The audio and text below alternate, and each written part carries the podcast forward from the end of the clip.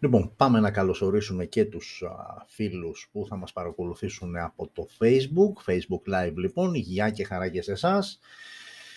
11 η ώρα, 11 και 1 εσείς, αλλά όχι αυτή τη φορά, ήμουνα στην ώρα μου, δεν άρχισα.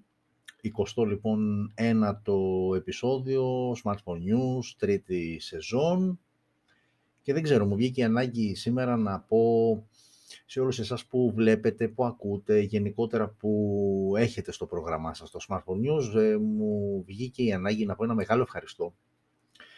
Γιατί η αλήθεια είναι ότι η τρίτη σεζόν και 29 επεισόδια και πόσα θα γράψουμε ακόμα μέχρι να σταματήσουμε για το καλοκαίρι, ε, είναι υπόθεση, δεν είναι εύκολο. Ε, μία προσπάθεια που για όσους δεν το γνωρίζετε ξεκίνησε από τον ε, Φεβρουάριο του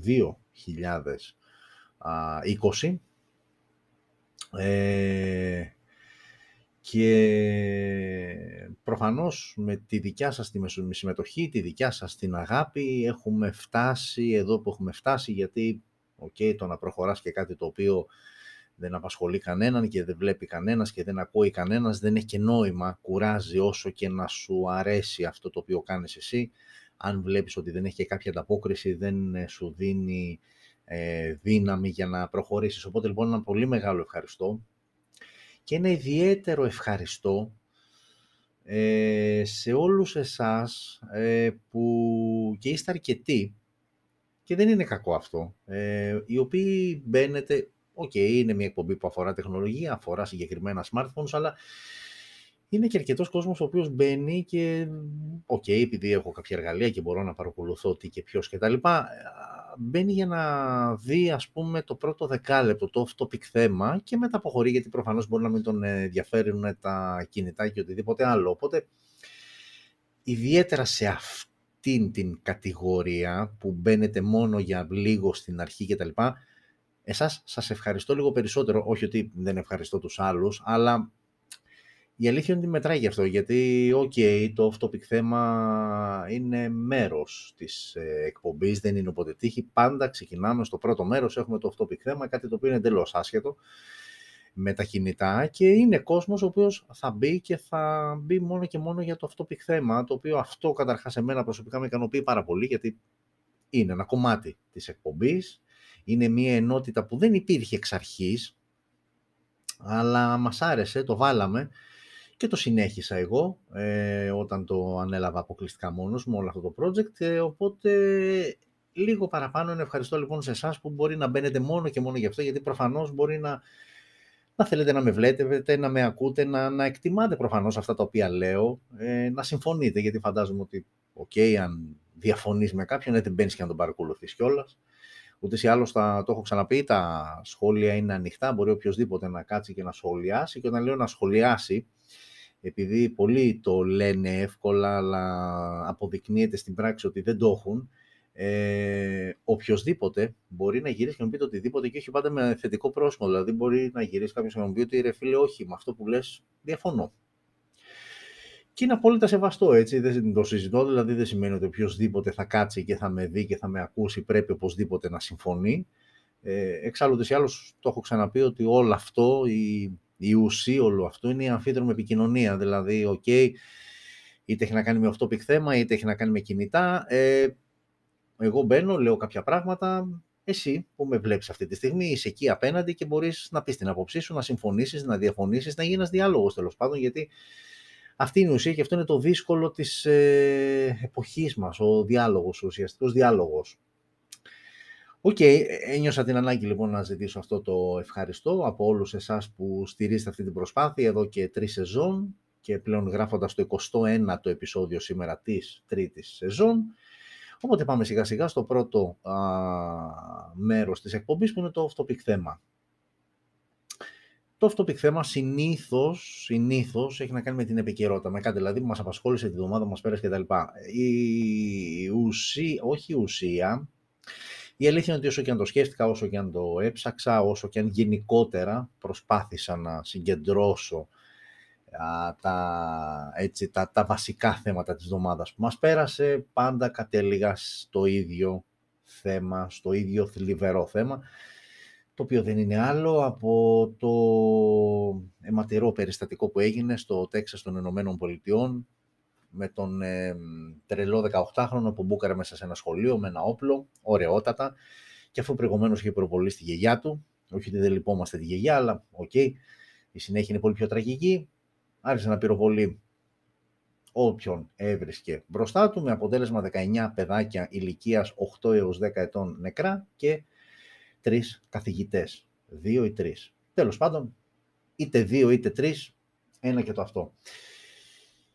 OK, okay, και εδώ προκύπτει ένα θέμα, καταρχάς είναι, είναι, τραγικό σαν γεγονός. Ε, αφορά παιδάκια. Θα μου πεις γιατί, αν δεν ήταν παιδάκια, δηλαδή και ήταν 20χρονο, 25χρονο, θα ήταν λιγότερο. Όχι, αλλά κακά τα ψέματα η μικρή ηλικία, όταν μιλάμε για παιδιά τα οποία φεύγουν με αυτόν τον τρόπο, αυτό από μόνο του είναι τραγικό. Έτσι, δεν το συζητώ. Ε, και εδώ ανοίγει πάλι ένα θέμα το οποίο είναι αρκετά συνηθισμένο στις Ηνωμένες Πολιτείες Αμερικής, πόσες και πόσες φορές δεν ακούμε στις ειδήσεις αντίστοιχα περιστατικά σε σχολεία που μπαίνουν και αρχίζουν και πυροβολούν ε, χωρίς να υπάρχει αύριο, ανεξαρτήτου του ποιος είναι μέσα στο σχολείο εκείνη τη στιγμή. Καταρχάς, από τη στιγμή που μιλάμε για σχολείο, σημαίνει ότι έχει παιδιά. Τώρα, αν είναι 13, αν είναι 15, αν είναι 8 με 10, όπως είναι στην περίπτωση αυτή τώρα για την οποία μιλάμε, ε, νομίζω, ναι, μικρή σημασία έχει. Ε, η οπλοκατοχή είναι ένα θέμα το οποίο απασχολεί χρόνια α, την ε, Αμερική. Μπορεί κάποιος πολύ εύκολα να γυρίσει και να πει ότι γιατί ρε φίλε, τους βγάλε ένα νόμο λοιπόν και απαγόρευσε να μην είναι τόσο εύκολη η οπλοκατοχή κτλ. Ε, τα συμφέροντα είναι πάρα πολλά από πίσω. Διάβασα ένα άρθρο της προάλλες που έλεγε ότι είναι αρκετοί οι γερουσιαστές που μπλοκάρουν α, την οποιαδήποτε ψήφιση νόμου που έχει να κάνει ε, με την ε, ουσιαστικά με το να το κάνεις να γίνει παράνομη οπλοκατοχή, να μην μπορείς δηλαδή τόσο εύκολα, γιατί στην Αμερική πραγματικά είναι πάρα πολύ εύκολο το να έχεις όποιος και είσαι, ένα όπλο στην κατοχή σου και όχι μόνο ένα και περισσότερα. Ε, οπότε από εκεί ξεκινάνε όλα γιατί μετά λίγο πολύ τρελή είναι, τρελοί είμαστε όλοι, οπότε το να έχεις και το όπλο εύκαιρο ε, μόνο καλό δεν μπορεί να σου κάνει. Εντάξει, βέβαια πάντα υπάρχει η δικαιολογία της προστασίας, να έχω δηλαδή ένα όπλο στο σπίτι μου, αν τυχόν και κινδυνεύσω και μπει κάποιος κτλ. OK. Okay. Συμφωνώ, εν μέρη έχει μια λογική, αλλά όταν ε, πιάνεις από αυτό και γίνεται μια κατάχρηση, α, στο τέλος ε, έχουμε τα αποτελέσματα αυτά που έχουμε, γιατί εδώ μιλάμε τώρα και για έναν 18χρονο, έτσι, ένας ο οποίος μόλις είχε ενηλικιωθεί, ο οποίος από ό,τι αποδείχθηκε α, είχε ουσιαστικά προετοιμάσει αυτό που θα έκανε, μάλιστα στον λογαριασμό του στο facebook νομίζω είχε κάνει και κάποια ανάρτηση, ενώ την ίδια μέρα ε, έγραψε, νομίζω, αν το διάβασα σωστά, ότι πυροβόλησα τη γιαγιά μου και τώρα πάω στο σχολείο τάδε για να σκοτώσω κόσμο. Δηλαδή, ok, okay, το βλέπεις, ε, ακόμα και αν το διαβάσεις, θεωρείς αδιανόητο ότι επειδή το γράφει θα το εννοεί και όλα, αλλά να που το εννοούσε και οι συνέπειες ήταν αυτές που γνωρίζουμε όλοι. Ε, το πρόβλημα βέβαια δεν είναι μόνο στην Αμερική, εντάξει, εκεί είναι συνηθισμένο, πολλές φορές το ακούμε σαν είδηση. Το ακόμα χειρότερο είναι ότι το προσπερνάμε. Και το έχω ξαναπεί με αφορμή αυτό, πόσο άσχημο είναι όταν ε, κάποιες ειδήσεις οι οποίες είναι πραγματικά συγκλονιστικές και απλά τις έχεις, επειδή τις έχεις ακούσει και τις έχεις ξανακούσει, όσο τρομακτικές, όσο συγκλονιστικές και αν είναι, τις προσπερνάς δεν σε ακουμπάνε καθόλου. Δηλαδή, ok, okay, αυτό τώρα το περιστατικό που έγινε στην Αμερική το έχεις ξανακούσει πάμπολλες φορές στις ειδήσεις, το έχεις διαβάσει, οτιδήποτε. Φτάνεις λοιπόν σε ένα σημείο και ενώ εισπράττεις μία είδηση, η οποία από όποια πλευρά και αν το δεις, είναι τραγικός σαν γεγονό, το προσπερνάς με πλήρη αδιαφορία. Και αυτό είναι το χειρότερο. Σαφώς η πράξη είναι η χειρότερη που έγινε, αλλά το ακόμα χειρότερο και αυτό που γεννάει αντίστοιχες πράξεις είναι η αδιαφορία του υπόλοιπου κόσμου. Γιατί μ' άρεσε, είδα ένα βίντεο ε, προχθές, ήταν ο, ε, ο προπονητής μιας αμερικάνικης ομάδας football και γυρνάει και λέει κουράστηκα πια. ε, να τηρώ ενός λεπτού σιγή ε, για τέτοιου είδους περιστατικά. Δηλαδή πριν ξεκινήσει ο αγώνας, κάθονται όλοι, είτε οι οπαδοί στις κερκίδες, είτε οι παίχτες στο χορτάρι και τηρούν ενός λεπτού σιγή προς ε, μνήμη όλων αυτών ε, που έφυγαν με τον τρόπο που έφυγαν και γύρισε και είπε το πολύ απλό ότι κουράστηκα. Θα πρέπει να κάνουμε κάτι να το αντιμετωπίσουμε και όχι απλά να κρατάμε ενός λεπτού σιγή και μετά, ok, okay, προχωράμε τη ζωή μας μέχρι να γίνει το επόμενο και το μεθεπόμενο και ούτω καθεξής. Το χειρότερο λοιπόν, όπως το έχω ξαναπεί και σε άλλα πράγματα, το ξαναλέω και σε αυτό, είναι η αδιαφορία του υπόλοιπου κόσμου, γιατί κακά τα ψέματα υπάρχει αδιαφορία. Και υπάρχει αδιαφορία γενικότερα για πολλά θέματα, όταν δηλαδή κάτι δεν αφορά το δικό σου το σπίτι και δεν θα σε πάω μακριά και του γείτονα αφορά, του διπλανού. Εάν δεν αφορά το δικό σου το σπίτι, δεν υδρώνει τα φτάκι. Δεν αγχώνεσαι, σπάνια θα προβληματιστείς και μέχρι εκεί. Όταν λοιπόν αντιμετωπίζουμε τέτοιες καταστάσεις με αυτόν τον τρόπο, δεν έχουμε το δικαίωμα να έχουμε την απέτηση αυτές οι, δεν ξέρω, οι, να το πω, οι πράξεις, οι, τέλος πάντων, αυτό το πράγμα δεν έχει το δικαίωμα να θέλεις να, να, να, να, να επιθυμείς να σταματήσει. Δεν γίνεται, γιατί το κακό ξεκινάει μεμονωμένα από τον καθέναν από εμάς. Δηλαδή, βλέπεις αυτή την είδηση, τι διαβάζεις, την ε, ακούς, οτιδήποτε, δεν έχει σημασία, η πηγή ενημέρωσης ενημερώνεσαι για αυτό το πράγμα. Από τη στιγμή που εσύ ο ίδιος αδιαφορείς, γιατί, γιατί δεν αφορά το παιδί σου, δεν αφορά το παιδί ενός ε, γνωστού σε οτιδήποτε, από τη στιγμή που εσύ ο ίδιος αδιαφορείς, είναι πολύ εύκολο να λες ότι ok, okay, περιμένω από την πολιτεία και περιμένω από το κράτος και ok, okay, εντάξει, στην Αμερική έχουν μια διαφορετική, έναν διαφορετικό τρόπο διακυβέρνησης, αλλά ok, okay, όταν εσύ λοιπόν ο ίδιος το προσπερνάς αυτό και σου είναι παντελώς αδιάφορο, μπορεί καμιά φορά να αλλάξει και κανάλι πριν καν τελειώσει η είδηση για να δεις τι έχει γίνει ακριβώς, πώς μπορείς να έχεις την απαίτηση όλα αυτά να αλλάξουν και να αλλάξουν προς το καλύτερο, γιατί συνήθως αλλάζουν, αλλά αλλάζουν προς το χειρότερο, όταν δεν ασχολείται κανένας και όταν και τα λοιπά, προφανώς και αλλάζει προς το χειρότερο, με μαθηματική ακρίβεια.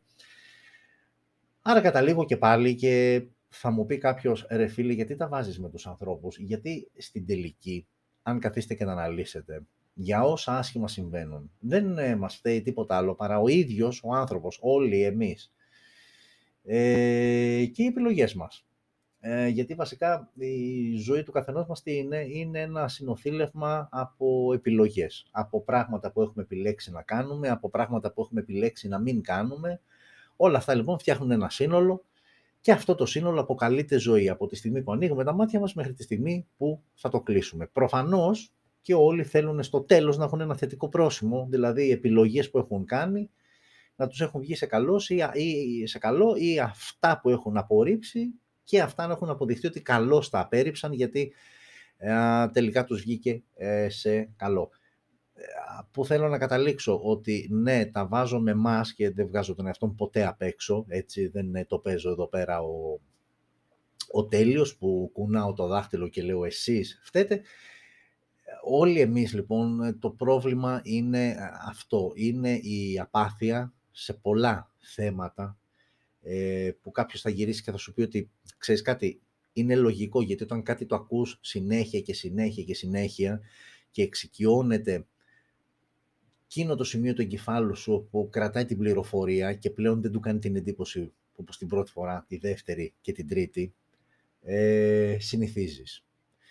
Βέβαια υπάρχουν στη ζωή και πράγματα τα οποία κάθε φορά που γίνονται είναι ακόμα καλύτερα ε, και ακόμα και όταν τα δεδομένα δεν είναι αυτά που ε, νομίζεις ότι είναι ε, και γίνονται καλύτερα, ε, μένεις με το στόμα ανοιχτό. Ε, αυτή είναι η ομορφιά της ζωής.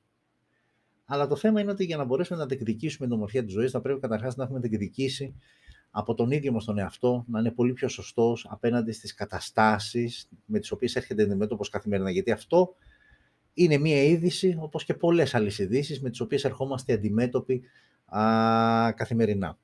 Α, είτε είναι μία είδηση ευχάριστη, είτε είναι μία είδηση δυσάρεστη. Βέβαια, εδώ ξέρουμε πολύ καλά όλοι ότι μια ευχάριστη είδηση ποτέ δεν πουλάει τόσο όσο πουλάει μια δυσάρεστη είδηση, μια είδηση δηλαδή που κρύβει πόνο, που κρύβει δάκρυ, που κρύβει σκοτωμούς, γενικότερα μια είδηση με αίμα, πάντα είναι πολύ περισσότερο πιασάρι και από μια είδηση η οποία κρύβει πολύ χαρά. Άρα λοιπόν και για να κλείσω την παρένθεση και να προχωρήσουμε σιγά σιγά στο επόμενο μέρος της εκπομπής, ε, άλλο ένα τραγικό περιστατικό, το οποίο δεν θα πρέπει να μας αφήσει αδιάφορους, ακόμα και αν είναι περιστατικό που, ok, μπορεί να μην συμβαίνει εδώ στην Ελλάδα, αλλά συμβαίνει κάπου αλλού στον κόσμο. Και μην κολλάμε στο ότι συμβαίνει κάπου αλλού στον κόσμο, άρα δεν μας αφορά, άρα δεν μας νοιάζει, άρα να καταλήγουμε και να λέμε αυτά δεν γίνονται εδώ. Γιατί αυτό που γίνεται κάπου αλλού και για το χύψη λόγο επιλέγεις να το να διαφορήσεις, είναι πολύ εύκολο κάποια στιγμή να έρθει και εδώ που είσαι εσύ.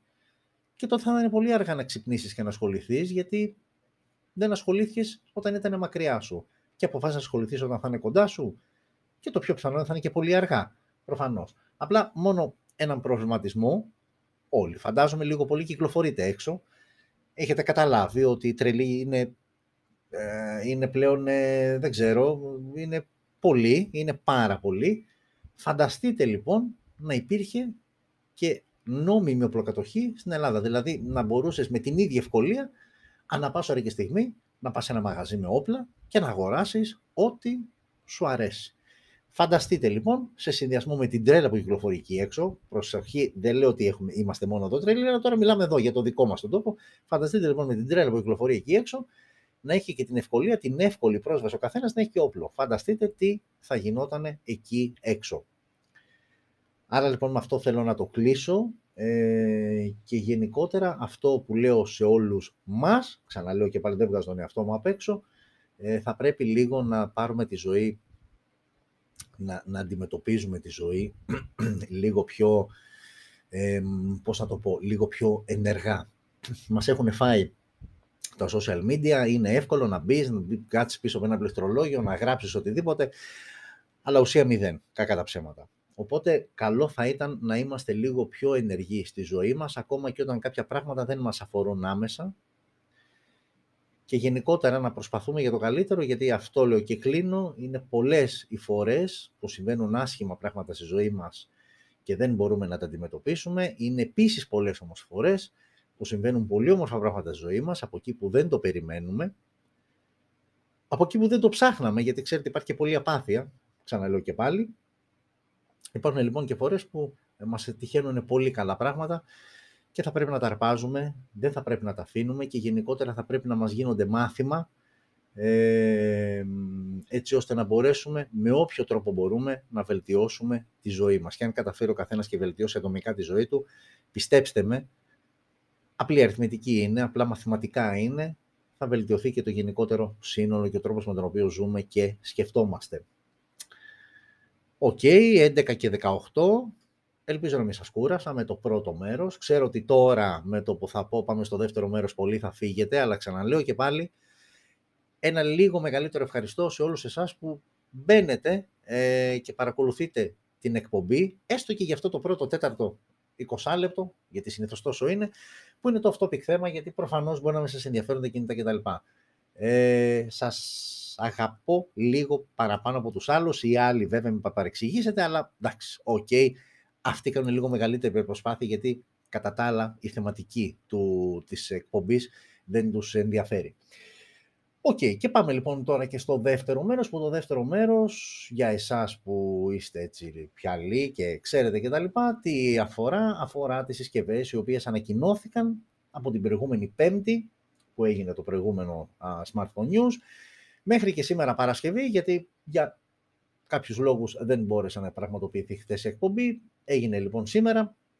Οπότε θα πάμε να δούμε τις συσκευές. Δεν είναι πολλές, οι οποίες ανακοινώθηκαν από την ε, προηγούμενη πέμπτη μέχρι και σήμερα και πάντα, όπως ξέρετε, γίνεται και με σειρά ε, ημερομηνίας ανακοίνωσης, δηλαδή από την πιο παλιά μέχρι και την ε, σήμερα, ας πούμε, αν έχουμε κάποια α, συσκευή που ανακοινώθηκε. Οπότε πάμε σιγά σιγά να ξεκινήσουμε με αγαπημένη, τι λέμε πάντα, με αγαπημένη Vivo λοιπόν. Και στις οθόνες σας βλέπετε το Vivo Y75. Είναι μια συσκευή η οποία ανακοινώθηκε στις 21 του μήνα. Α, μια συσκευή η οποία διαθέτει OK, okay, γυαλί μπροστά στην οθόνη, έχει και στην πλάτη γυαλί, ενώ είναι πλαστικό α, το σασί της. Έχουμε λοιπόν οθόνη 6,44 ίντσες τεχνολογίας AMOLED με Full HD Plus ανάλυση. Στο εσωτερικό έχουμε τον Helio G96. Ε, η συσκευή θα είναι διαθέσιμη σε μία μοναδική έκδοση. Ρε παιδιά, πείτε κάτι. Ε, εσείς του Facebook, πείτε κάτι, σκουντίξτε με, αφού δεν βλέπετε. Πάμε. Λοιπόν, εδώ, Vivino 75 λοιπόν και συνεχίζω λέγοντας, είχα μείνει στην έκδοση ότι η συσκευή θα είναι διαθέσιμη σε μία μοναδική έκδοση με 8 GB RAM και 128 GB αποθηκευτικός χώρος. Πάμε τώρα και στους αισθητήρες στο πίσω μέρος, οι οποίοι είναι τρεις στο σύνολό τους. Ο βασικός είναι 50 MP wide με face detection το focus. Ένας δεύτερος 8 MP ultra wide και ένας τρίτος 2 MP για τις macro λήψεις. Η μέγιστης ανάλυσης ε, λήψη βίντεο που μπορεί να πραγματοποιήσει κάποιος είναι 1080p στα 30 frames per second. Μπροστά όμως η selfie κάμερα είναι 44 MP wide με autofocus, υποστήριξη HDR και εδώ το βίντεο είναι 1080p στα 30 frames per second. Έχουμε μονό ηχείο, δεν έχουμε θύρα για ακουστικά, έχουμε 24 bit ήχο, έχουμε ραδιόφωνο, έχουμε θύρα Type-C στο κάτω μέρος, ο σαρωτής δαχτυλικών αποτυπωμάτων είναι under display, θυμίζω και πάλι AMOLED η οθόνη, ενώ έχουμε και μια μπαταρία χωρητικότητας 4050 mAh με γρήγορη φόρτιση στα 44W. Το 4050 λέω με αγχώνει, έως πολύ θα έλεγα, μου φαίνεται, δεν ξέρω, μου φαίνεται λίγο πλέον για τα δεδομένα τα σημερινά και δεν είναι και κάποια entry level συσκευή που να πεις ότι ok, δεν έχει και ιδιαίτερη ισχύ κτλ. Ε, μία συσκευή λοιπόν η οποία κοστολογείται περίπου στα 240 ευρώ. Ε, OK, okay, είναι, αν κρατήσουμε κάτι θα κρατήσουμε την AMOLED οθόνη, θα κρατήσουμε την Full HD Plus ανάλυση, θα κρατήσουμε την 44 MP selfie κάμερα με autofocus που δεν το συναντάς εύκολα, μάλλον είναι σπάνιο να έχει autofocus ο μπροστινός αισθητήρας. Οπότε στα 240 ευρώ είναι ένα καλό deal ε, με μία μικρή ένσταση όσο αφορά την μπαταρία που θα την ήθελα θα την ήθελα λίγο μεγαλύτερη, θα την ήθελα έτσι γύρω στις 4.500 mAh. Εδώ είμαστε στις 4.500 mAh. Τώρα, τι ακριβώς, γιατί και οι Helio επεξεργαστές δεν φημίζονται για την καλή διαχείριση ενέργειας και τα λοιπά. Οκ, θα φανεί στην πορεία. Όπως και να έχει, αυτό είναι το Vivo Y75 και πάμε στην επόμενη συσκευή, που δεν είναι η επόμενη συσκευή, είναι οι επόμενες συσκευές, τώρα σας να το πω λίγο πιο πίσω για να βλέπετε το σύνολο. Ε, από την Oppo λοιπόν ανακοινώθηκε η Reno 8 σειρά, η οποία αριθμεί τρία μοντέλα, είναι το Reno 8, είναι το Reno 8 Pro και το Reno 8 Pro Plus. Σε επίπεδο εξωτερικής εμφάνισης, έτσι όπως τα βλέπετε αυτή τη στιγμή, δεν υπάρχουν διαφορές. Έχουν διαφορά αποκλειστικά και μόνο στο μέγεθος οι οθόνες τους. Ξεκινάμε με το Reno 8, το οποίο έχει τη μικρότερη οθόνη, 6,43 ίντσες, 6,62 ε, το Reno 8 το Pro και 6,7 το Reno 8 Pro Plus. Ε, AMOLED σε κάθε περίπτωση η οθόνη, ε, απλά το Reno 8 είναι στα 90 Hz το refresh rate, ενώ τα άλλα δύο είναι στα 120 Hz. Uh, Reno 8 Pro και Reno 8 Pro Plus υποστηρίξει και HDR10+. Full HD Plus η ανάλυση και στις τρεις συσκευές, ενώ το, η προστασία μπροστά είναι Gorilla Glass 5 και στις τρεις συσκευές. Άρα μέχρι στιγμής κρατάμε ότι η πρώτη διαφορά τους είναι στο μέγεθος της οθόνης 643, 662, 67, Ren 8, Ren 8 Pro, Ren 8 Pro Plus και στο refresh rate που είναι στα 90 Hz το Ren 8, στα 120 στις υπόλοιπες δύο συσκευές. Πάμε τώρα και στον επεξεργαστή, γιατί εδώ πέρα το καθένα έχει και το δικό του επεξεργαστή. Ξεκινάμε από το Vanilla μοντέλο, το βασικό μοντέλο δηλαδή της σειράς. το Ren 8, το οποίο φοράει το Dimensity 1300. Πάμε στο Ren 8 Plus, το οποίο φοράει τον Snapdragon 7 πρώτης γενιάς, για τον οποίο θα πούμε και μετά, γιατί ανακοινώθηκε μαζί με τον 8 Plus πρώτης γενιάς. Ενώ το Ren 8 Pro Plus φοράει το Dimensity 8100 Max. Ε, άρα λοιπόν, εντάξει, υπάρχει μια λογική συνέπεια στους επεξεργαστές από το Ren 8 που είναι ξεκάθαρα mid-range και ανεβαίνουμε σε επίπεδο επεξεργαστή, πάμε σε κάτι πιο γρήγορο, σε κάτι πιο καλό. Η βασική έκδοση και στις τρεις, ε, όχι ψέματα, στο Reno 8 και στο Reno 8 Pro η βασική έκδοση είναι 8 GB RAM με 128 GB αποθηκευτικός χώρος. Το Pro Plus ξεκινάει από 8256, άρα όπως και να έχει 6 8 GB στη βασική έκδοση, στη, στη βασική έκδοση και για τα τρία μοντέλα απλά παίζει αποθηκευτικός χώρος. Και από εκεί και πέρα έχουμε 8256, 12256, α, τόσο για το Reno 8 Pro όσο και για το Reno 8 Pro Plus.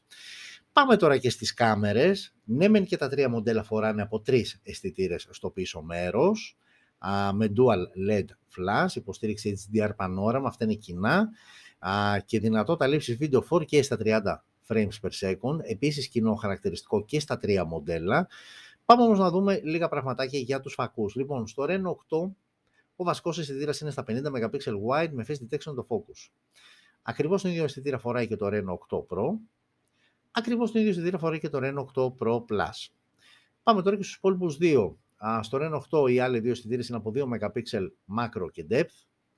Στο Reno 8 Pro έχουμε έναν 8 MP ultra wide και ένα 2 MP macro. Εδώ στο Reno 8 Pro Plus έχουμε έναν 8 MP ultra wide και ένα 2 MP ε, macro. Άρα λοιπόν έχουμε τον ίδιο βασικό α, φακό, 50 white και στα τρία μοντέλα. Το, NEM, το MEN Reno 8 φοράει άλλους δύο στήρους από 2 MP macro και depth. Okay, θα μπορούσαν να μην υπάρχουν καν κιόλας. Ε, ενώ uh, Reno 8 Pro και Reno 8 Plus έχουν ultra wide φακό 8 MP και αυτή βασικά, αυτή βασικά είναι η διαφορά τους, ε, γιατί από εκεί και πέρα έχουμε και έναν 2 MP μάκρο που είναι κοινό και στα τρία μοντέλα. Ξαναλέω και πάλι και τα τρία μέγιστης ανάλυσης βίντεο 4K στα 30 frames per second. Έχουμε μόνο ηχείο και στα τρία, δεν υπάρχει θύρα ακουστικά και στα τρία. Έχουν και οι τρεις συσκευές NFC, και οι τρεις συσκευές έχουν τα υψί στο κάτω μέρος. Και οι τρεις συσκευές φοράνε μπαταρία χωρητικότητας 4.500 mAh και οι τρεις συσκευές φορτίζουν α, στα 80 W και υποστηρίζουν και αντίστροφη φόρτιση. Ε, όσο αφορά για τις τιμές, ξεκινάμε από το Reno 8 α, που η τιμή, του, η τιμή εκκίνησης είναι 450 ευρώ. Αν θέλει κάποιος να πάει στο Pro, πάει, θα δώσει 70 ευρώ παραπάνω, ξεκινάει από 4,20 και αν κάποιος θέλει να πάει στο Tuban εκ των τριών θα δώσει άλλα 100 ευρώ και θα φτάσει στα 520 ευρώ για το Reno 8 Pro Plus. OK, okay, δεν είναι κάτι το ιδιαίτερο, καμία από τις τρεις συσκευές. τι να κρατήσουμε; Δεν έχουμε να κρατήσουμε κάτι. Ίσως η ένστασή μου είναι ότι για το Pro Plus, το Reno 8 Pro Plus, ίσως θα ήθελα, όχι ίσως, θα ήθελα οπτική σταθεροποίηση, θα ήθελα το κάτι παραπάνω στην κάμερα, που δεν φαίνεται να το έχω σε κανένα από τα τρία μοντέλα. Θα το ήθελα το κάτι παραπάνω στο Pro Plus και από τη στιγμή που ξεπερνάω και το φράγμα των 500 ευρώ. OK, okay, μια οπτική σταθεροποίηση δεν χρειάζεται να έχει συσκευή να είναι 7-8 εκατοστάρικα για να έχει οπτική σταθεροποίηση. Έχουμε δύο οπτική σταθεροποίηση και σε πιο οικονομικά μοντέλα. Θα την ήθελα λοιπόν μια οπτική σταθεροποίηση. Θα ήθελα ένα στέρεο ήχο στα Pro αν όχι στο Reno 8, στο Reno 8 Pro και Reno 8 Pro Plus θα ήθελα στέρεο ήχο. Οκ, ε, η γρήγορη φόρτιση 80W δεν είναι κακό. Ε, η μπαταρία είναι στα 4.500 mAh. OK, αυτά. αυτά. Γενικότερα δεν μπορώ να πω wow για κανένα από τα τρία μοντέλα. και είπα τι με χαλάει. Ε, σαφώς στα 520 δεν πας στο Reno 8 Pro Plus στα 4.20 επίσης θα πας πολύ δύσκολα. Ε, αν κάποιο έτσι είναι για να το σκεφτείς, είναι το πιο οικονομικό του σειράς, στα 305 ευρώ. Το Reno 8 έχει σημασία πάντως από εδώ και στο εξής, το έχω ξαναπεί, να προσέχουμε ιδιαίτερα πλέον τι ανακοινώνεται από όπου και Vivo, γιατί είναι δύο εταιρείες οι οποίες πλέον έρχονται και επίσημα στη χώρα μας Άρα αυτό που κάποτε ίσχυε ότι αν ήθελες όπου η, Ren, ε, αν ήθελες όπου η Vivo ή πήγαινες μόνος από αγορά Κίνας ή έψαχνες εδώ με το του fake πολύ λίγα καταστήματα που από μόνοι τους οι άνθρωποι φέρναν κάποιες συσκευές απ' έξω. Πλέον οι συσκευές, οι δύο αυτές εταιρείες έχουν επίσημη παρουσία στη χώρα μας. Οπότε κάθε φορά που λέμε για κάποια συσκευή που ανακοινώνεται, καλό είναι να δίνουμε λίγο περισσότερη προσοχή γιατί πλέον είναι συσκευές οι οποίες είναι πολύ πιθανό να έρθουν και στη χώρα μας επίσημα. Άρα μπαίνουν άμεσα και στον ανταγωνισμό, στον ήδη, στον υπάρχον ανταγωνισμό α, και αναλόγως ε, αποφασίζουμε. Πάρα πολύ ωραία και συνεχίζουμε, φεύγουμε λοιπόν από την OPPO και την Ren 8 σειρά και συνεχίζουμε πάλι με αγαπημένη α, Vivo. Αυτή τη φορά ανακοίνωσε το Vivo Y72 TAF. Ε, εδώ είμαστε σε μια πιο low budget συσκευή. Είναι μια συσκευή που είναι κοντά στα 200 ευρώ, αντί να ξεκινήσω κατευθείαν με την τιμή. Μιλάμε λοιπόν για οθόνη 6,58 inches, τεχνολογίας IPS LCD και ανάλυση Full HD+, όμως. Ε, 4 Dimensity 700, 828 και 8256, οι δύο διαθέσιμες εκδόσεις.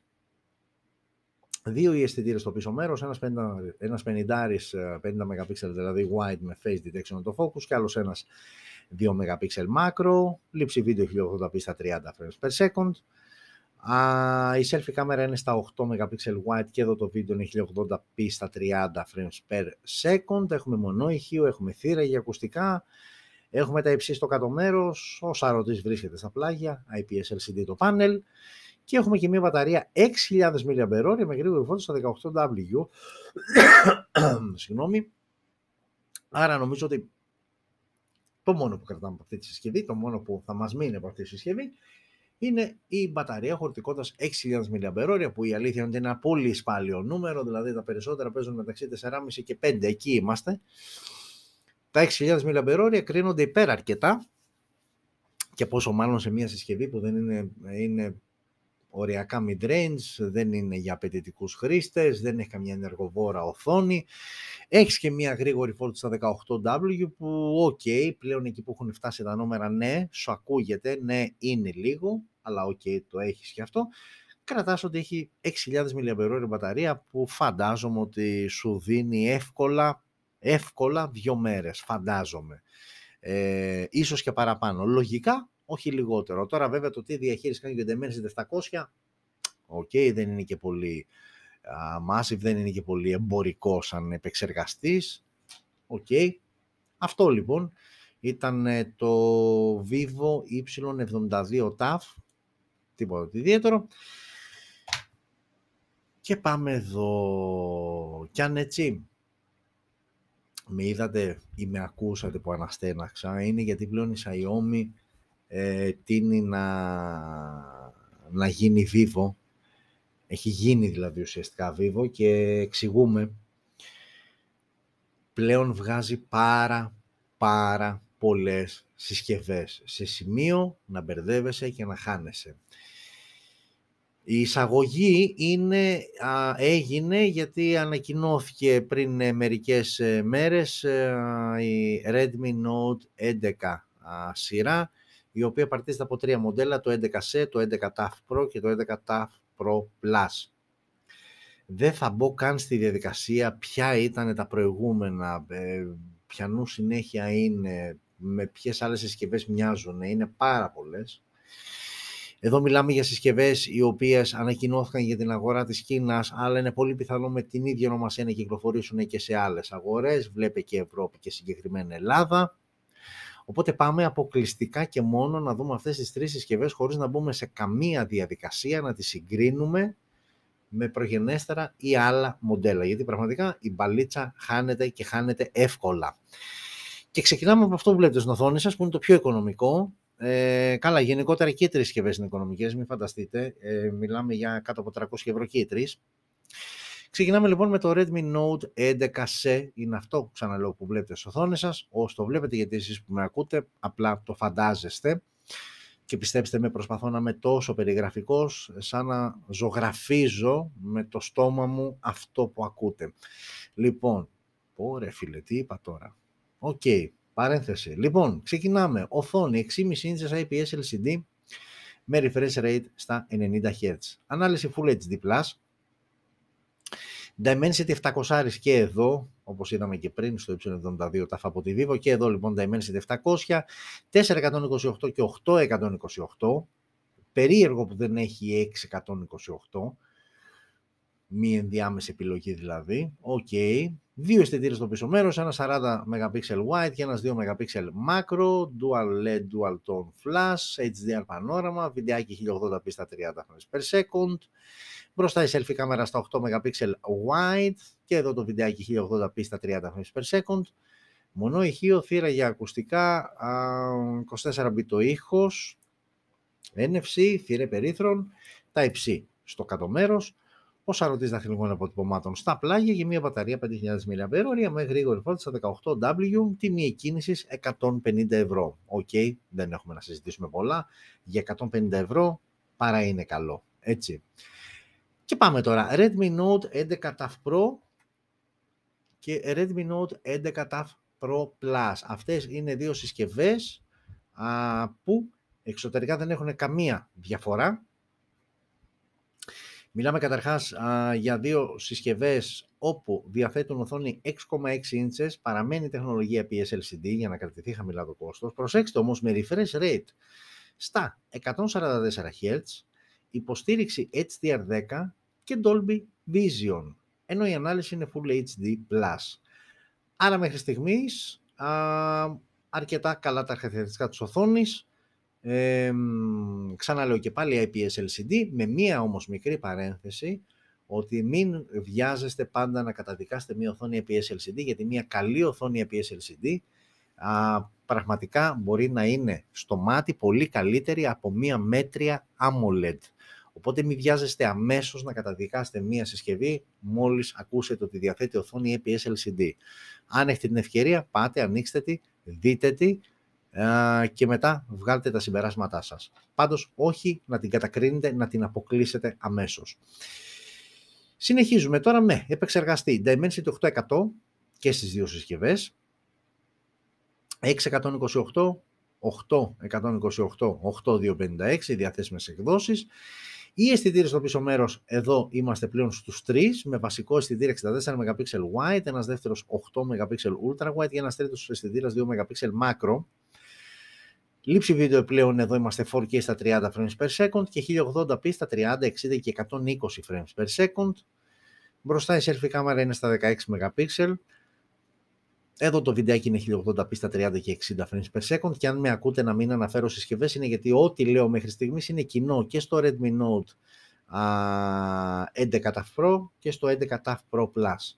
Αν δεν μιλάω για συσκευές σημαίνει ότι είναι κοινά χαρακτηριστικά. Α, είπαμε τα της selfie κάμερας, έχουμε στέρεο ηχεία, έχουμε 24 bit ήχο, έχουμε NFC, έχουμε θύρε περίθρων, έχουμε Type-C, ο σαρωτής δαχτυλικών απομάτων βρίσκεται στα πλάγια και έχουμε και μία μπαταρία. Τώρα προσέξτε και εδώ είναι ουσιαστικά η διαφορά μεταξύ του 11 TAF Pro και του 11 TAF Pro Plus. Η διαφορά τους λοιπόν είναι καθαρά στην μπαταρία. Το Redmi Note 11 TAF Pro φοράει μπαταρία 5080 mAh με γρήγορη φόρτιση στα 67W, όμως το Redmi Note 11 TAF Pro Plus φοράει μικρότερη μπαταρία 4.400 mAh με super γρήγορη φόρτιση στα 120W, ε, όπου σύμφωνα με τα χαρτιά μια πλήρης φόρτιση, ένα 0% το κάνει σε μόλις 19 λεπτά. Αυτή είναι η μόνη διαφορά μεταξύ Redmi Note 11 TAF Pro και Redmi Note 11 TAF Pro Plus.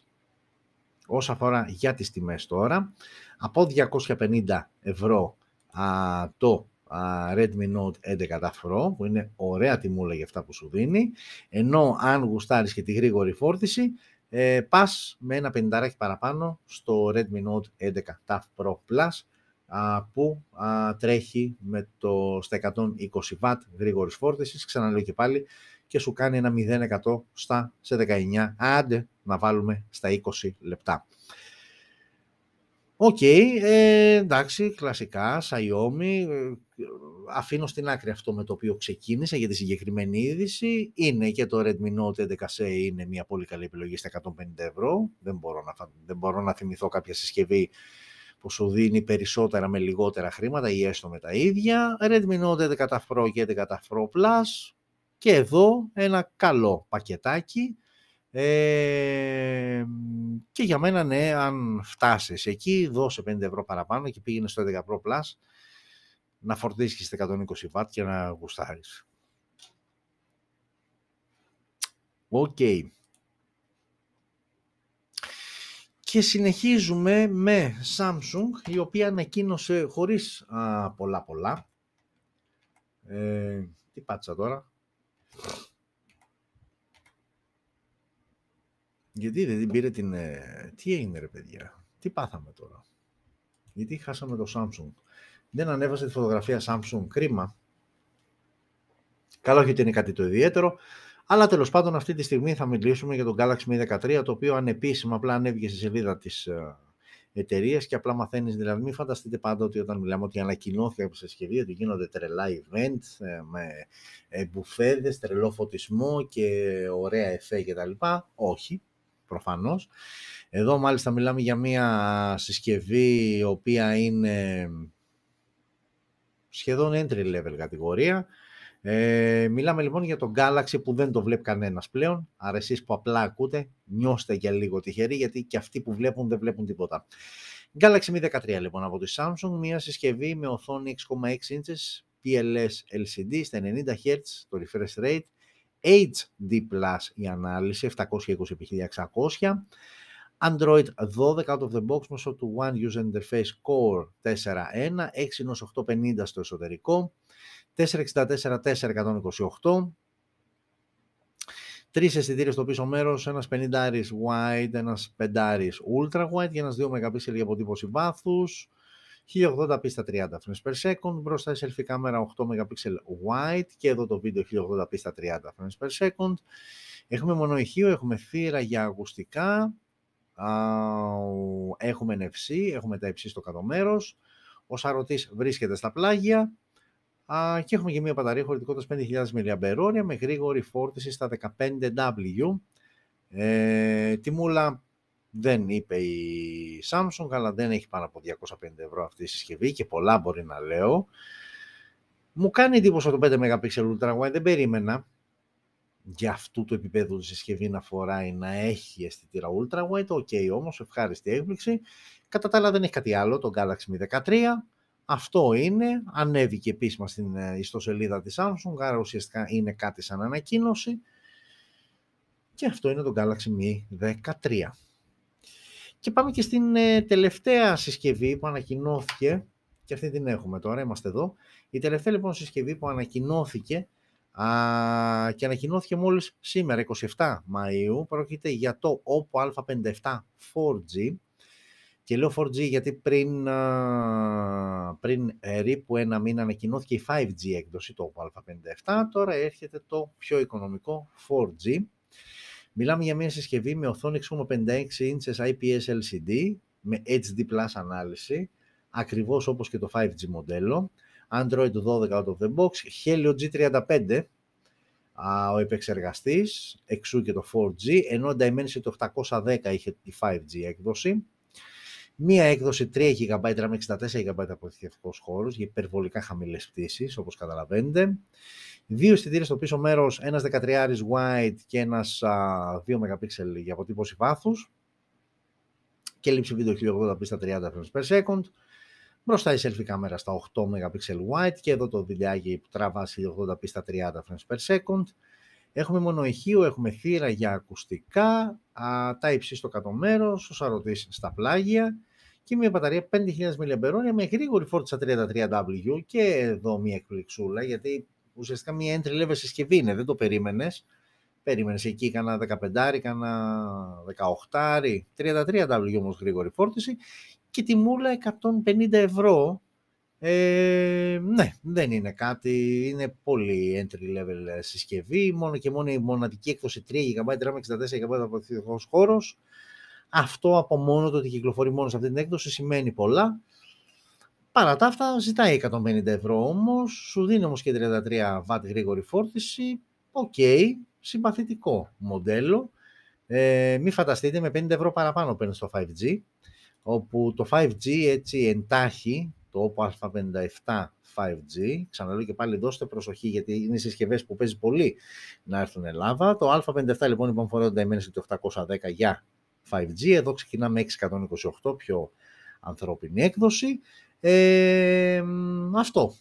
Αυτές είναι οι διαφορές τους, δεν έχουν κάτι άλλο. Ναι, δεν έχουν κάτι άλλο σαν διαφορά. Και κάπως έτσι τελειώσαμε και το δεύτερο μέρος, που το δεύτερο μέρος, ξαναλέω και πάλι, περιλαμβάνει ό,τι συσκευή ανακοινώθηκε στη βδομάδα που προηγήθηκε από την προηγούμενη δηλαδή εκπομπή μέχρι και σήμερα. Εσάς στο facebook δεν σας γυρίζω γιατί πάλι εκεί θα πάμε στην οθόνη, γιατί πάμε στο τρίτο και τελευταίο μέρος της εκπομπής, όπου εδώ τι έχω κάνει, έχω ξεχωρίσει κάποιες ειδήσεις, κάποιες ενδιαφέρουσες ειδήσει, τις οποίες θέλω να τις μοιραστώ μαζί σας και γιατί όχι να ανοίξουμε και κουβέντα. Α, και ξεκινάμε με νούμερα, με αγαπημένα νούμερα, ε, όχι αγαπημένη δίβο, αγαπημένο νούμερα, ε, όχι εδώ.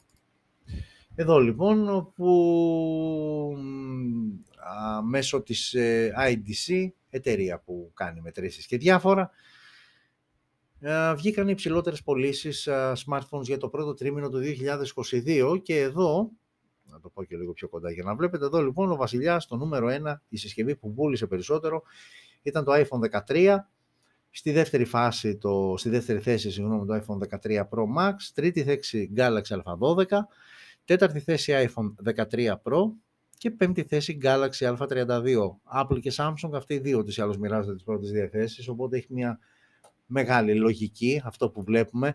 Θα δούμε βέβαια γενικότερα για τις εταιρείες σε μια επόμενη είδηση που έχω ε, ξεχωρίσει. Εδώ όμως βλέπεις συγκεκριμένα α, οι συσκευές που πούλησαν περισσότερο από κάθε άλλη μέσα στο πρώτο τρίμηνο Γενάρη, Φλεβάρη, Μάρτι του 2022 ενώ έτσι ιστορικά για όσους έτσι το γουστάρετε iPhone 12 και iPhone 11 ήταν ε, και πάλι νούμερο 1 με τις περισσότερες πωλήσεις για το αντίστοιχο τρίμηνο του 2021 το iPhone 12 και του 2020 το iPhone 11. Άρα γενικότερα υπάρχει μια σταθερότητα όσο αφορά τη συσκευή με τις περισσότερες πωλήσεις για το συγκεκριμένο τρίμηνο που έχει αυτό τη σημασία του γιατί α, είναι, έχει ανακοινωθεί εκεί Σεπτέμβρη, αρχίζει να είναι διαθέσιμο από Οκτώβρη, σταδιακά σε περισσότερες αγορές, οπότε είναι λογικό το peak των πωλήσεων για τα iPhone, τα καινούργια iPhone καθ' να είναι εκεί στο πρώτο τρίμηνο. Μετά σιγά σιγά αρχίζει και πλησιάζει πλησιάζουμε καλοκαίρι, μετά ξέρουμε Σεπτέμβρη έχουμε ανακοίνωση του επόμενου iPhone, εκεί κάποιοι μαζεύονται, περιμένουν κτλ. Οπότε,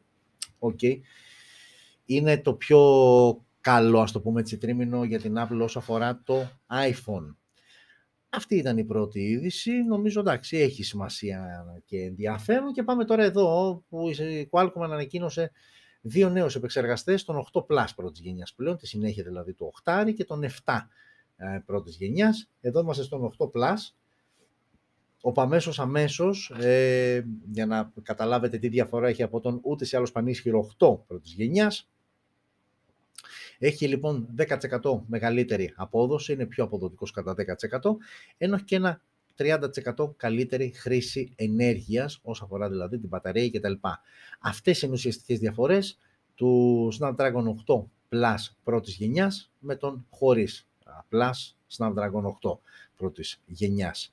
Ε, εδώ είναι κάποια γραφήματα κατά την ανακοίνωση, κατά την παρουσίαση του Qualcomm που μας δείχνει α, σε CPU power μια βελτιωμένη απόδοση κατά 30%. Ενώ ε, ανακοινώθηκε και ο mid-range, γιατί ο 8 και ο 8 Plus αντίστοιχα πρώτης γενιάς είναι στα flagships, είναι ο κορυφαίος επεξεργαστής.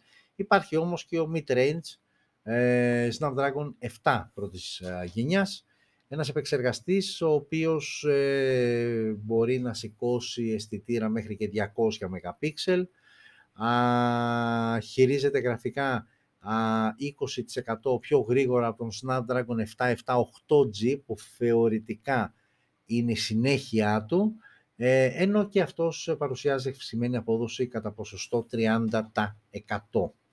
OK, okay, μένει να, τις δούμε, να δούμε αυτούς τους επεξεργαστές και σε συσκευές πλέον για να έχουμε πολύ πιο ασφαλή συμπεράσματα. Πάμε τώρα και σε ένα διαζύγιο και σε ένα γάμο. Ξεκινάμε... Κανονικά θα πρέπει να ξεκινήσω με το διαζύγιο και να πάμε στο γάμο. Ε, αλλά OK. Okay. Ο γάμος λοιπόν με τον οποίο ξεκινάμε έχει να κάνει με την επίσημη πλέον συνεργασία μεταξύ Xiaomi και Leica της, ε, του γερμανικού αυτού brand, ε, κορυφαίου brand στον ε, κόσμο της φωτογραφίας. Όσοι ασχολείστε είτε επαγγελματικά είτε ερασιτεχνικά σίγουρα θα το έχετε ξανακούσει. Χρόνια συνεργαστία με την Huawei. Έφτασε όμως ε, κάποια στιγμή να μπει ένα τέλος, γιατί αυτή είναι και η επόμενη είδηση, ε, με τα Huawei P50 και P50 Pro ήταν και οι τελευταίες συσκευές όπου θα μπορούμε να βλέπουμε το logo της Leica αφού πλέον η συνεργασία σταμάτησε και πλέον το καινούριο φιλαράκι είναι η Xiaomi και όπως οι πληροφορίες λένε μέσα στο καλοκαίρι η πρώτη Xiaomi συσκευή που θα έχει πάνω χαραγμένο στα σωθικά της το brand της Leica θα είναι το Xiaomi 12 Ultra μια συσκευή που αναμένεται με ιδιαίτερο ενδιαφέρον αυτό που βλέπετε στις οθόνες σας είναι, όπως όλα δείχνουν, το Xiaomi 12 Ultra. Βέβαια, όσο πλησιάζει ο καιρός, τόσο πιο σίγουροι θα είμαστε για το κατά πόσο θα είναι έτσι η συσκευή, αλλά μάλλον οι πληροφορίες είναι αρκετά έγκυρες για να πέσουν έξω. Οπότε, Xiaomi και Leica από εδώ και πέρα προχωράνε μαζί χέρι-χέρι, οπότε ξεκινάμε με Xiaomi 12 Ultra και στην πορεία θα δούμε και άλλες συσκευές, προφανώς σε flagship ή upper mid-range συσκευές, όπου θα βλέπουμε αισθητήρες με αυτό το brand. OK, okay, λοιπόν, τα είπαμε για τον ένα γάμο και το μία κηδεία. Συνεχίζουμε με ήδη αυτό που σας έλεγα πριν. Ε, πριν είδαμε συγκεκριμένα ποιες συσκευές πούλησαν. Εδώ η είδηση έχει να κάνει γενικότερα με την αγορά, καταρχάς με την αγορά της Ευρώπης α, και γενικότερα εδώ πέρα έχει με brands. Γενικότερα η, το ποσοστό πωλήσεων smartphones στο πρώτο τρίμηνο 2022 σημείωσε μια πτώση 10%. Έχει μια λογική, αν σκεφτούμε κανείς ε, το κύμα α, της οικονομικής κρίσης του πληθωρισμού που δεν είναι μόνο φαινόμενο στην Ελλάδα, αλλά σε πάρα πολλές α, χώρες και οικονομίες.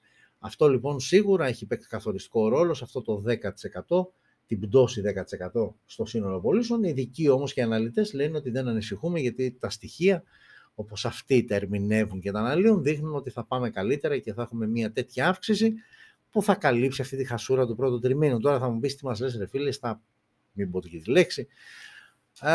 OK, okay, όμως πρέπει να τα ξέρουμε και αυτά παιδιά, καμιά φορά το έχω ξαναπεί, τα νούμερα α, σου λένε ένα μέρος της αλήθειας, άλλες φορές μεγάλο, άλλες φορές μικρότερο, αλλά πάντα σου λένε ένα μέρος αλήθειας και μην νομίζετε αυτά τα νούμερα όπως εγώ τα λέω σε εσάς και τα συζητάμε αυτή τη στιγμή, τα βλέπουν πάρα πολύ καλά και οι εταιρείες. Ε, οπότε μόνο αδιάφορα δεν είναι.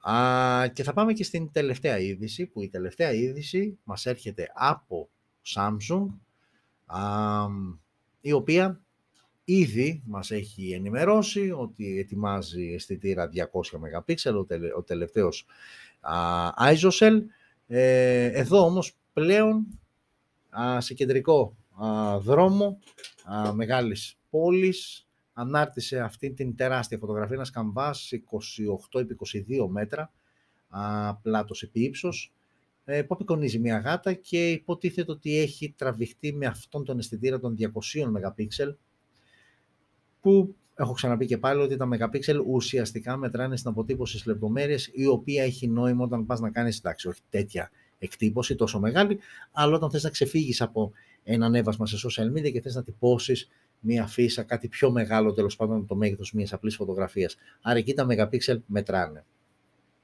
Τώρα, επειδή θα αναρωτηθεί κάποιος ότι μέχρι πού θα φτάσει αυτό, δηλαδή ξεκινήσαμε από, θυμάστε, VGA κάμερες, είχαμε φτάσει στο 1 MP, στα 2 και λέγαμε wow και τα λοιπά.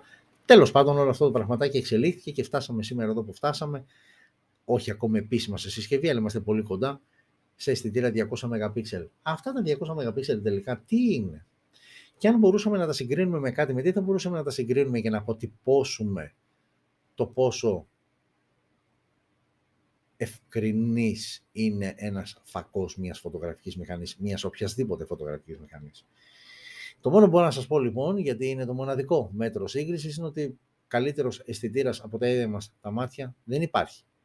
Και απόδειξη αυτού είναι ότι ε, έχουν προσπαθήσει να υπολογίσουν ένα υγιές ανθρώπινο μάτι στα πόσα μεγαπίξελ βλέπει, με πόσα μεγαπίξελ μάλλον βλέπει, γιατί φανταστείτε αυτό, αυτό που βλέπει το μάτι σας είναι ένας αντίστοιχος φακός σε ένα smartphone, σε μια DSLR, σε μια mirrorless, γενικότερα σε μια κάμερα. Ε, OK. Okay. Ένα υγιές μάτι λοιπόν έχει μια ανάλυση 576 MP. Αυτό είναι ένα χρήσιμο νούμερο, όπα, είναι ένα χρήσιμο νούμερο για να έχετε μια καλή, ένα καλό μέτρο σύγκρισης εντάξει, κάτσε να το γυρίσω τώρα σε μένα για να μην... Είναι ένα καλό μέτρο σύγκρισης λοιπόν για να καταλάβετε όταν ε, ακούτε αυτά τα πολύ μεγάλα νούμερα για να καταλάβετε τι είναι αυτά ρε παιδί με τα 200 MP και τίποτα αυτή τη στιγμή δεν είναι τελειότερο από τα ίδια μας τα μάτια και αυτά που βλέπουν με τον τρόπο που τα βλέπουν.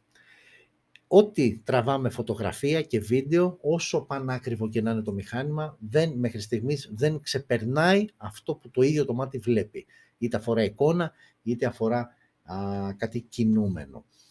Ε, άρα λοιπόν, σαφώς και περιμένουμε με αγωνία αυτόν τον 200 MP να τον δούμε και στην πράξη, αν και οκ, με βάση τη γάτα που είδαμε που έχει αποτυπώσει αυτή την τεράστια αφίσα, είναι εντυπωσιακό το αποτέλεσμα, αλλά ξαναλέω και πάλι ότι ό,τι και να βλέπετε δεν είναι καλύτερο από τα ίδια σας τα μάτια, τα οποία αν τα μετατρέψουμε σε megapixel, υπολογίστε περίπου, αν δεν κολλάμε είναι περίπου λίγο πάνω από 500 megapixel. Τα οποία δεν ξέρω κατά πόσο θα τα φτάσουμε ή και θα τα ξεπεράσουμε κάποια στιγμή. Η λογική λέει ναι, αλλά μένει να το δούμε και στην πράξη. Και με αυτά και με αυτά φτάσαμε και στο τέλος, ώρα, παρά 4 λεπτά α, είμαστε ακόμα Παρασκευή, σε 4 λεπτά όμως θα έχουμε μπει στο Σάββατο. Α, 21η λοιπόν εκπομπή, Smartphone News, τρίτη σεζόν. Ευχαριστώ όλες και όλες και για σήμερα προφανώς που μείνατε μαζί μου. Παρασκευή έγινε σήμερα, λίγο πιο δύσκολη μέρα. Ε, που μείνατε μέχρι την, αυτή την ώρα μαζί μου. Γενικότερα όμως, για να κλείσω όπως άνοιξα, ευχαριστώ όλες και όλους εσάς που έχετε στηρίξει αυτή την προσπάθεια εδώ και περίπου α, δυόμιση χρόνια. Ανανεώνουμε το ραντεβού για την ερχόμενη α, Πέμπτη, α, την ίδια ώρα, εκτός απρόπτου. Ε, smartphones μπορείτε να μας βρείτε παντού. Βλέπετε όλα τα δίκτυα που μπορείτε να μας βρείτε. Facebook, Twitter. Subscribe στο κανάλι. Πατάτε καμπανάκι για να ενημερώνεστε για οτιδήποτε νέο ανεβαίνει στο κανάλι μας. TikTok, Instagram. Στο TikTok, ξαναλέω, τρέχει πλέον ο πρώτος α, ημιτελικός μεταξύ των δύο συσκευών α, που έχουν μπει. Θα ακολουθήσει και ο δεύτερος ημιτελικός και ο μεγάλος τελικός για να δούμε ποια είναι η καλύτερη συσκευή όπως εσείς έχετε επιλέξει που είναι διαθέσιμη στην ελληνική αγορά και κοστίζει κάτω από 300 ευρώ. Ανανεώνουμε λοιπόν το ραντεβού μας για την ερχόμενη Πέμπτη. Να ζείτε smart, να είστε όλες και όλοι καλά και θα τα πούμε σε έξι μέρες. Φιλιά σε όλες και όλους. Αρχικά εκεί και κατά δεύτερον εδώ. Φιλιά.